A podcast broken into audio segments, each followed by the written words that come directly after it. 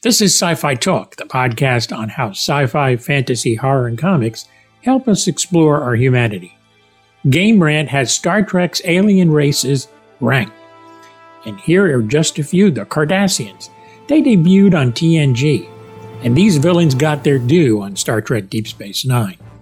They proved their mettle and had an array of evil commanders, including the complex Gul Dukat, played wonderfully by Marc Alaimo. Romulans, an offshoot of the Vulcan race, they made their appearance in the original series, and these warlike beings embraced emotion rather than logic, unlike their cousins. We did learn that the Romulans had what they viewed as an inferior race, the Remans. The Klingons have had quite an evolution during Star Trek's many incarnations.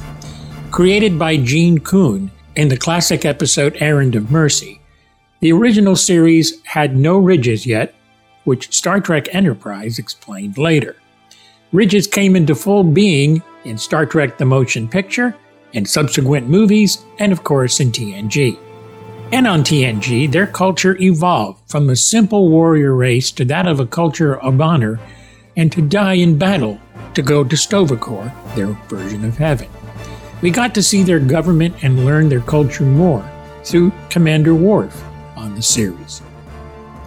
They were fleshed out in TNG, and Discovery had a new makeup that fans, for the most part, did not like. However, it did feature some steamy Klingon scenes between L'Rell, played by Mary Chieffo, and her relationship with Shazad Latif's Ash Tyler. Ah, yes. Speaking of gift giving, Sci Fi Talk Plus makes a great gift. Not only for yourself, but also for friends and family. There's over 900 episodes that are commercial free, uncut, and even special programs. Best part, it's free for a lifetime. Click on the link in the show notes to get your free lifetime access. This is Tony Tellado.